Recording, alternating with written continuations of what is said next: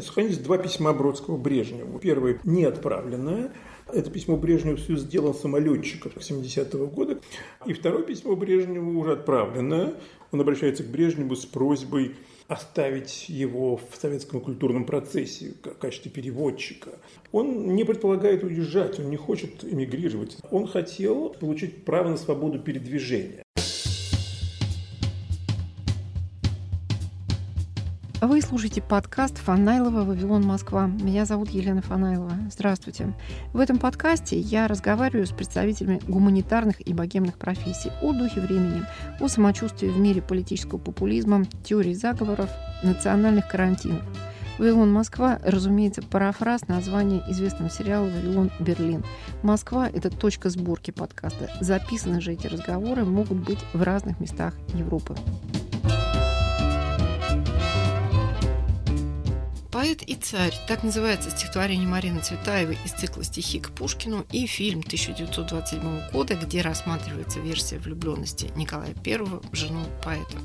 С начала 20 века читающей публике кажется, что формулировка принадлежит самому Пушкину.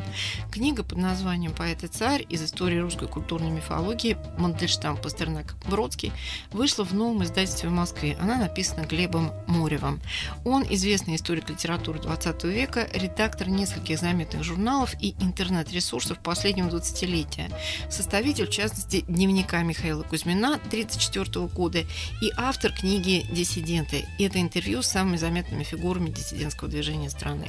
Кроме того, Морев – медиа-аналитик, редактор проекта «Кольта», лауреат премии «Профессия журналист». Возможно, сочетание качеств литературоведа и политического аналитика, внимательного читателя документов, позволило ему по-новому взглянуть на, казалось бы, известный и неоспоримые сюжеты. Отношения Мандельштама и Пастернака со Сталиным, отношения Бродского с советской системой накануне иммиграции. Глеб Морев перечитал все доступные материалы и увидел в них то, что никому не казалось очевидным. Мы разговариваем в центре Старой Москвы после того, как обсудили политические новости. Первую часть о Мандельштаме можно послушать на всех наших платформах, она опубликована неделю назад. Сегодня продолжение об Иосифе Бродском. Вот что меня, признаться, сильно задело, когда я читала ваши исследования, это то, что диалог между поэтом и царем в случае Пастернака, Мандельштама, да и Булгакова, видимо, он происходит исключительно в их воображении. Что это конструкция сына рядом со всемогущим отцом. Это вообще, мне кажется, демонстрация психопатологии общества той поры психопатологии межвоенного времени, психопатологии отношений с зарождающимся новым тоталитаризмом, а с что рухнувшим царизмом. Вот эта конструкция, мне кажется, удивительно интересной, обидной, конечно, для русского литератора, потому что мы все воспитаны на этой гордой фразе поэта «Царь», истину царям с улыбкой говорить, и они все наши герои, да как они вообще могли. Но выясняется, что это односторонняя коммуникация. Вы просто технически это показываете, что Сталин имел в виду вещи практически как э, стол, стул, стамеска, вот, ну, как бы вот, вот так он мыслит. Это, он абсолютный технократ. А прекрасные поэты, они просто, скажем честно, фантазировали эти диалоги. Вы абсолютно правы. И действительно, этот э, диалог со Сталиным, в кавычках, он существует лишь в сознании Мандельштама. Потому что действительно, если встать на его точку зрения и реконструировать его представление о ходе вещей, исходя из той информации, которая была ему доступна, а доступная была ему информация о том, что Бухарин написал письмо Сталину, о том, что Сталин звонил Пастернаку. Это он знал. В какой-то момент он узнает это, находясь уже в Воронеже.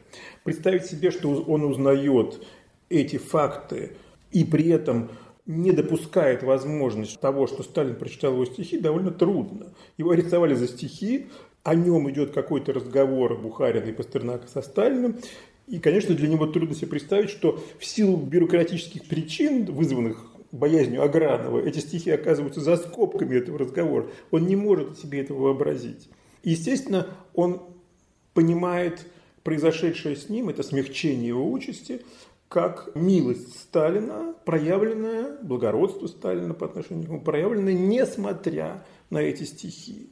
То есть его сознание Сталин читает эти стихи, и несмотря на это, он смягчает ему наказание, потому что Видимо, как предполагает Мандельштам, стихи эти производят впечатление на Сталина, то есть он смог их оценить парадоксальным образом.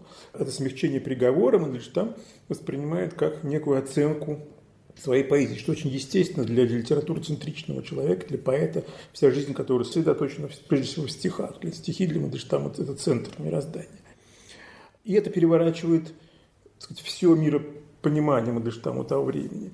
Если раньше, до ареста, в момент написания этих антисталинских стихов, все то неприемлемое в советском режиме, что привело к написанию этих стихов, для Мандельштама было связано персонально со Сталиным, он не является противником советской власти, но он является противником сталинской диктатуры. В этом смысле он совпадает мировоззренчески, политически с довольно широким кругом партийных оппозиционеров, от троцкистов левых до бухаринцев правых. И со многими из этих партийцев он сталкивается в ходе своей биографии, так сказать, многие из них ему помогают. Этот круг партии ему близок биографически. Надо сказать, что он уже был левым, он принадлежал да. эсерам. И, и сам Мандельштам, конечно, он социалист, он, он не является ни в коем случае белым, условно говоря. В вот контроверсии красные и белые Мандельштам, несомненно, на стороне красных но он является противником диктатуры Сталина. Он не приемлет террора, не приемлет страшной коллективизации, голода, всех тех чудовищных вещей, которые к началу 30-х годов, к 32-33 году, приводят довольно большое количество членов партии, даже не говоря уже о простых советских гражданах, к оппозиции Сталину.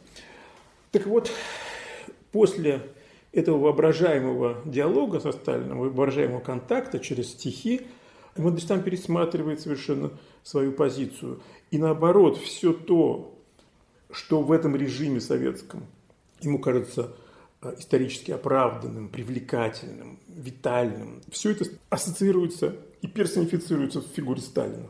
Сталинская тема становится буквально его поэтической обсессией. Он пишет порядка десятка стихотворений, связанных со Сталиным. Это беспрецедентное число для русского поэтического канона. Да. Ни один крупный русский поэт не посвящал столько текстов Сталину. Для Мандельштама это, еще раз говорю, становится обсессией. Он в Воронеже продолжает эту одностороннюю коммуникацию со Сталином. Он ждет от Сталина оценки его новых текстов, как советских, как текстов, которые должны войти в советскую литературу официальную уже и перевернуть ее, как-то перестроить. И он добивается путем многочисленных сказать, обращений в Союз писателей того, чтобы эти тексты были замечены и прочтены. Союз писателей для него лишь такой, такой перевалочный пункт на пути к Сталину. Он прямо в своих письмах пишет, что он ведет, ведет диалог через Союз. Имеется в виду, что через Союз он разговаривает, надеется говорить со Сталином. Что в конечном счете в реальной жизни приводит к трагедии, потому что в установке большого террора это настойчивость, которая была непонятна его ближайшим друзьям. Ахматова называл эту настойчивость непонятной. Пастернак считал э, Мандельштама сумасшедшим в этот период.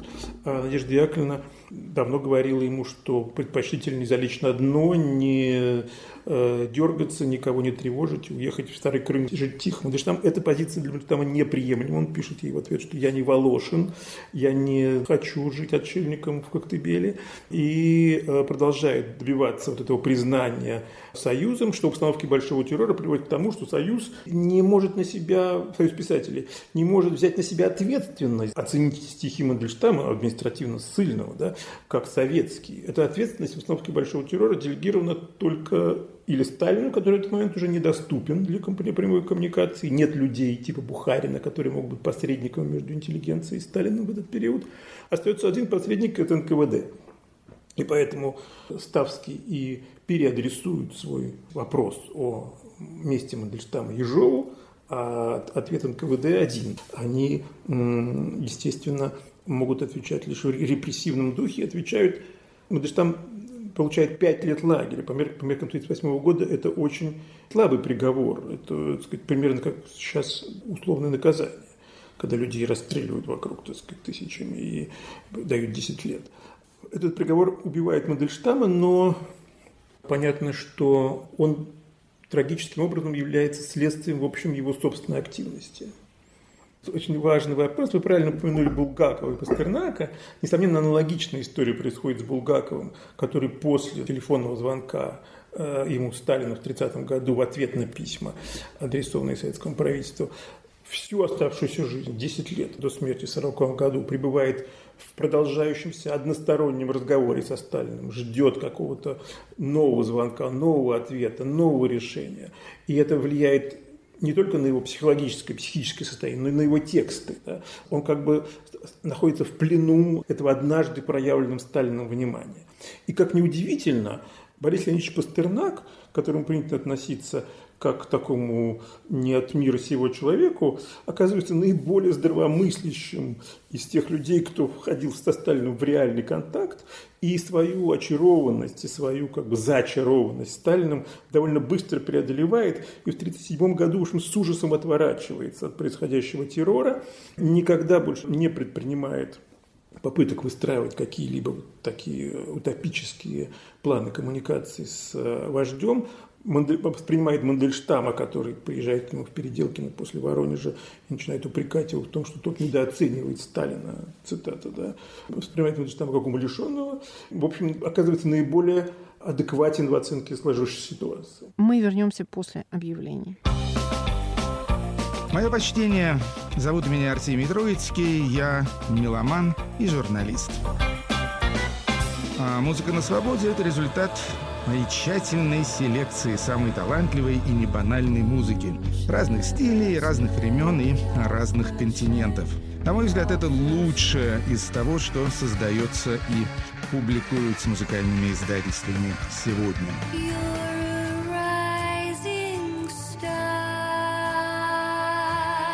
Подкаст выходит по воскресеньям. Слушайте и подписывайтесь в агрегаторах подкастов, а также в Apple, Google, Spotify и других приложениях.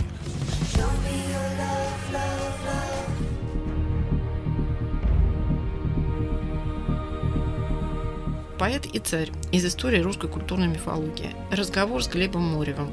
Бродский и его отношения с советской системой.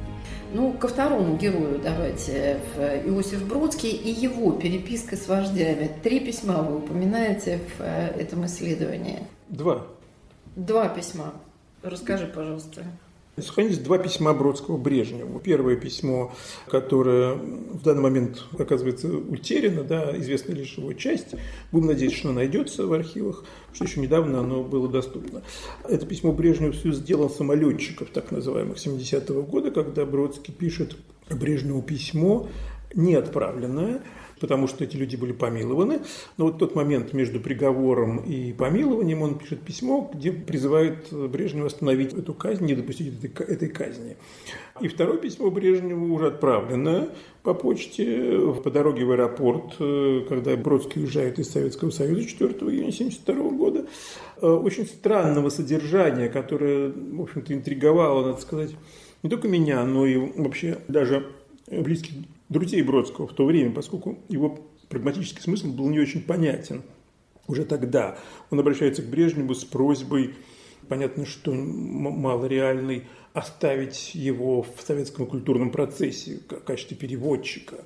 Это уже тогда казалось мало реальной затеей. И это письмо получает смысл свой только если представить его как некий такой эмблематический жест, который призван уравнять поэта с царем, опять же, имитировать какую-то коммуникацию между ними и оставить за поэтом последнее слово в этом сюжете его высылки из Советского Союза, как бы переводящий разговор от каких-то политических контекстов в контексты литературные, да, то есть как бы оставить приоритет слова во всем этом э, сюжете. Тогда это письмо получает свое объяснение, но если говорить об этом, опять же, в каком-то плане реальном, понятно, что никакой Брежнев этого письма не получил, никогда его не читал. Вообще непонятно, на какой уровень так сказать, чиновничий, бюрократический оно дошло, да, будучи отправленным по почте. Это предстоит выяснить будущим архивистам, в каком отделе ЦК КПСС оно э, осталось, если осталось, да, не было отправлено в корзину.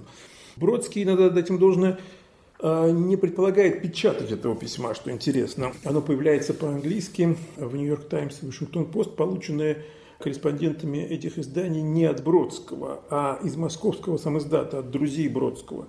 Это не точно, но я предполагаю, что от Копелевых. По-русски этот текст напечатан лишь в 89 году, уже с Бродского. До 89 года по-русски он не печатается. Бродский выстраивает это письмо как такой частный, не открытый, не публичный, а частный жест коммуникации э, с Брежневым, что тоже очень важно.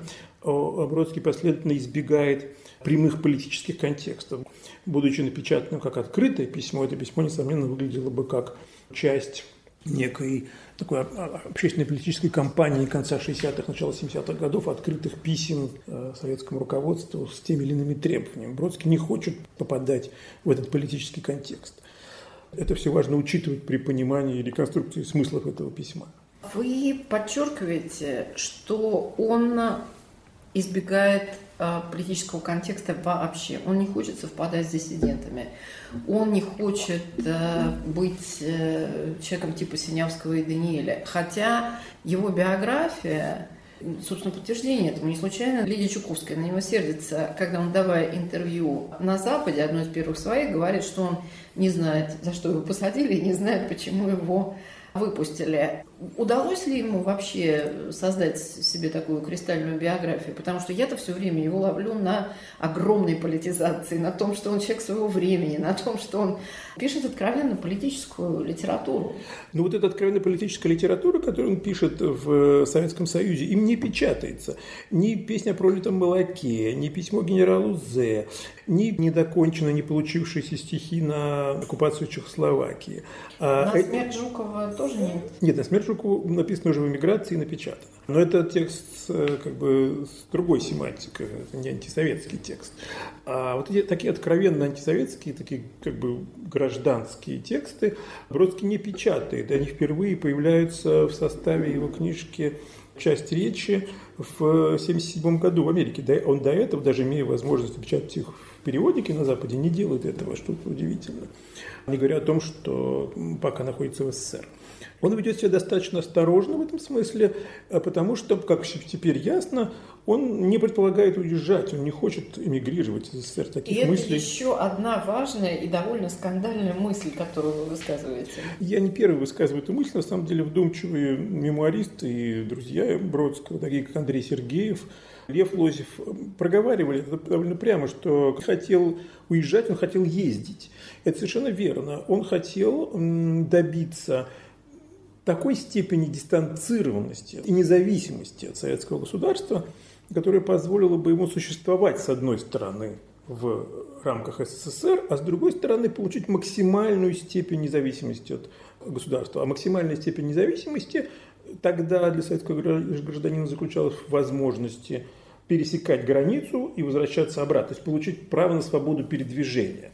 Бродский считает, что он получил право на свободу творчества, будучи легализован как поэт э, и переводчик в СССР, причем как переводчик он печатается в СССР, а как поэт он имеет своего иностранного издателя, это становится в 1971 году Карл Профер, владелец издательства «Ардис», он становится постоянным издателем Бродского, и, соответственно, Бродский имеет своего издателя за границей, а опять же, тематика текстов им как-то самоконтролируется, да, он пишет тексты, за которые, условно говоря, невозможно привлечь его по статье об антисоветской агитации, да.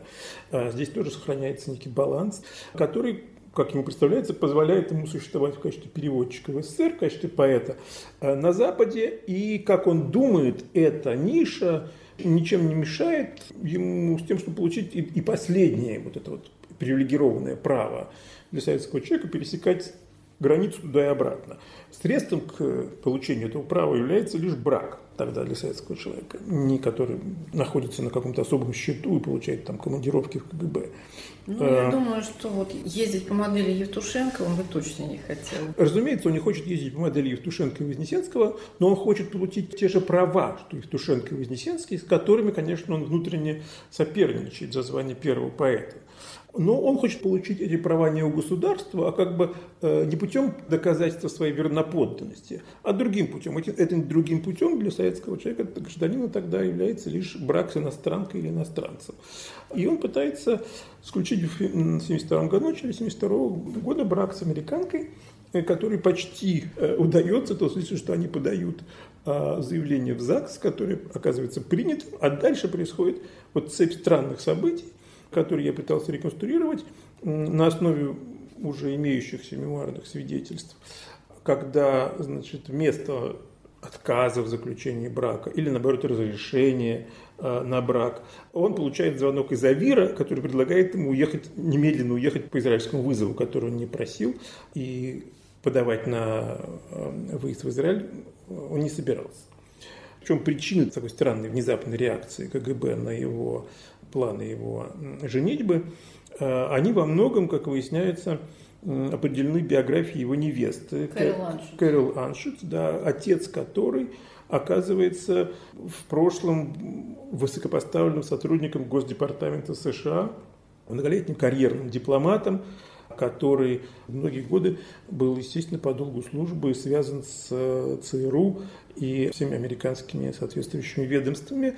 И в этом качестве был прекрасно известен и советским спецслужбам, которые, получив, я думаю, информацию о потенциальных родственниках поэта Бродского, пришли в ужас и, так сказать, э, э, опять же, поступили единственно доступным им способом, таким же, в принципе, способом, каким они поступили в 1963 году, когда решили выслать Бродского из Ленинграда через статью о тунеядстве. Да. У них был набирающий популярность молодой поэт, неподконтрольный, не идущий ни на какое сотрудничество, и его надо было как бы убрать со сцены. Да. Они придумали такой способ. В конце 60-х, в начале 70-х у них был уже всемирно известный поэт, э, который э, находился в одном шаге от легального получения права на выезд значит, э, за границу и возвращение, причем его заграничные связи оказывались с точки зрения спецслужбистов потенциально опасными, и в параноидальном сознании гибиста, значит, это рождало самые, я думаю, причудливые сценарии. И опять же, принимается решение убрать его со сцены через израильский вызов, который сам Бродский не инициировал.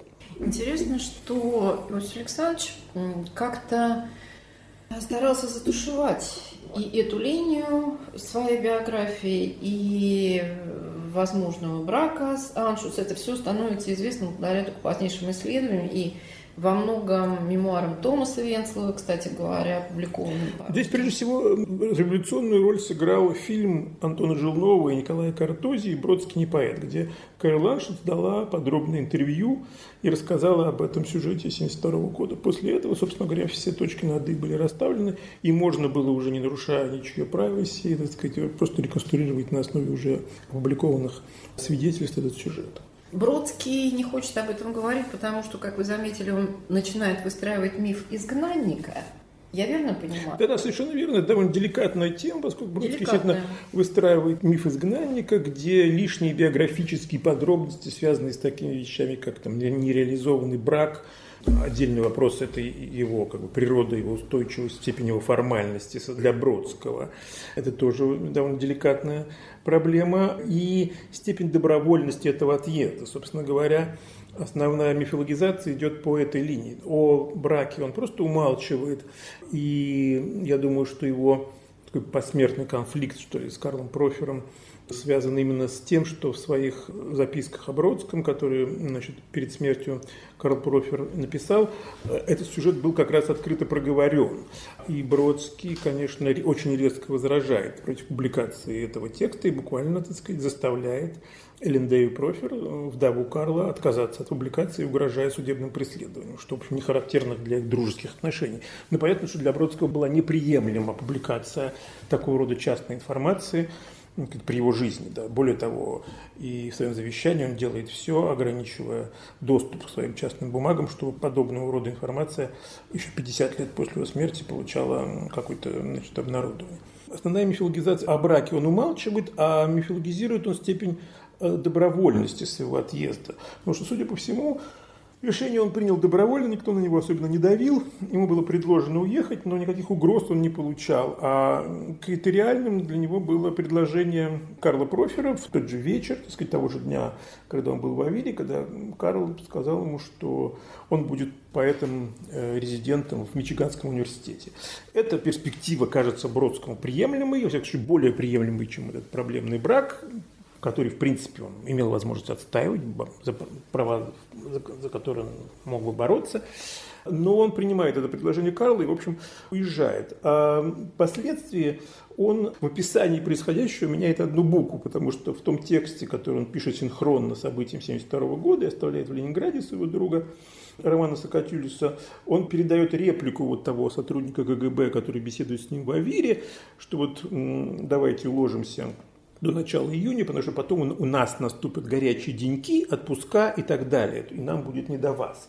Спустя 10 лет в Америке, перед, как бы излагая эту ситуацию своим интервьюерам, Бродский меняет одну букву, вместо «нас» он говорит «у вас». Как бы он представляет реплику этого полковника КГБ, обращенную к себе, что иначе у вас наступят горячие деньки, да, это меняет смысл кардинально, но я боюсь, что не соответствует действительности, потому что в противном случае придется предположить, что в том тексте, который он писал синхронно этим событиям в 1972 году, он как бы обеляет, что ли, эти органы КГБ, которые принуждают его к отъезду. Это выглядит малоубедительно.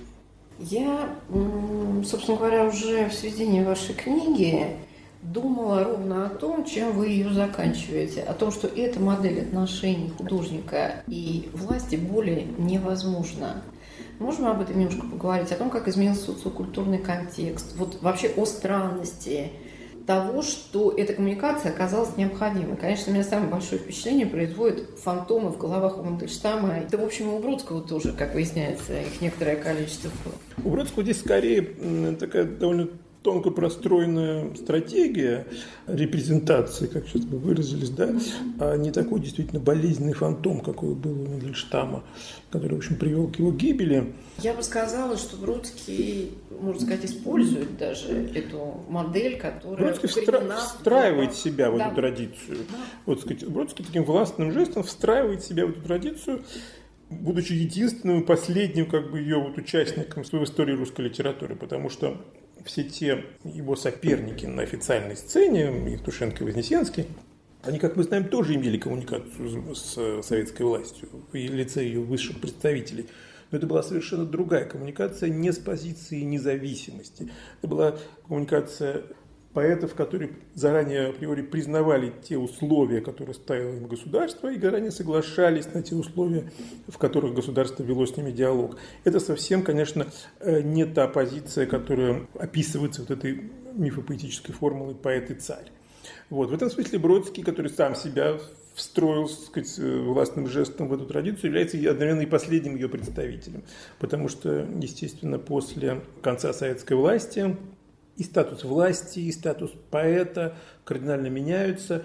Он, в принципе, гипертрофия государства в этом в культурном поле уходит, сходит на нет, и ситуация приближается к западной, в общем. И поэтому сейчас уже трудно представить э, такого рода э, модели. Они просто не будут рабочими, поскольку э, ни поэтов не интересует государство в лице его высших представителей, ни высших представителей государства не интересуют поэты им уже с точки зрения политтехнологической и прагматической э, они не кажутся представляющими интерес, поскольку они потеряли ту мифологическую полноту власти, какую имели сто лет и 200 лет назад. Даже 50-70 лет назад. Да, можно э, представить себе коллизию Кирилла Серебренникова и допридумать за него, что это коллизия про художника и власть. Да, место, еще несколько... место поэтов здесь занимают скорее так сказать, уже деятели более массовых искусств. Государство интересует уже не поэты, а владельцы телеканалов и какие-то очень массовые медиа, в орбиту которых увлечены миллионы людей. Вот в этой логике, которая, в принципе, выражена фразой Сталина сколько у него дивизий, да, про Папу Римского, она как бы и определяет степень культурной ценности в глазах сказать, нынешней власти того или иного культурного деятеля. Да. Но поскольку дивизий оказывается не так много у каждого из них, то и, соответственно, отношение к ним такое. Итак, коллизия поэт и царь выглядит полностью исчерпанной, но по-прежнему привлекательной для публики. Писать вождям бесполезно, они не читают писем поэтов. Глеб Морев с непредвзятой точки зрения о поэтах и их отношениях с властью. Подписывайтесь на наш подкаст, ставьте лайки и комментируйте. С вами была Елена Фанайлова, подкаст «Вавилон Москва». Слушайте новый выпуск каждую субботу в приложениях Apple и Google, в Яндекс Музыке, Spotify, а также на сайте Радио Свободы в разделе «Подкасты». Пока-пока.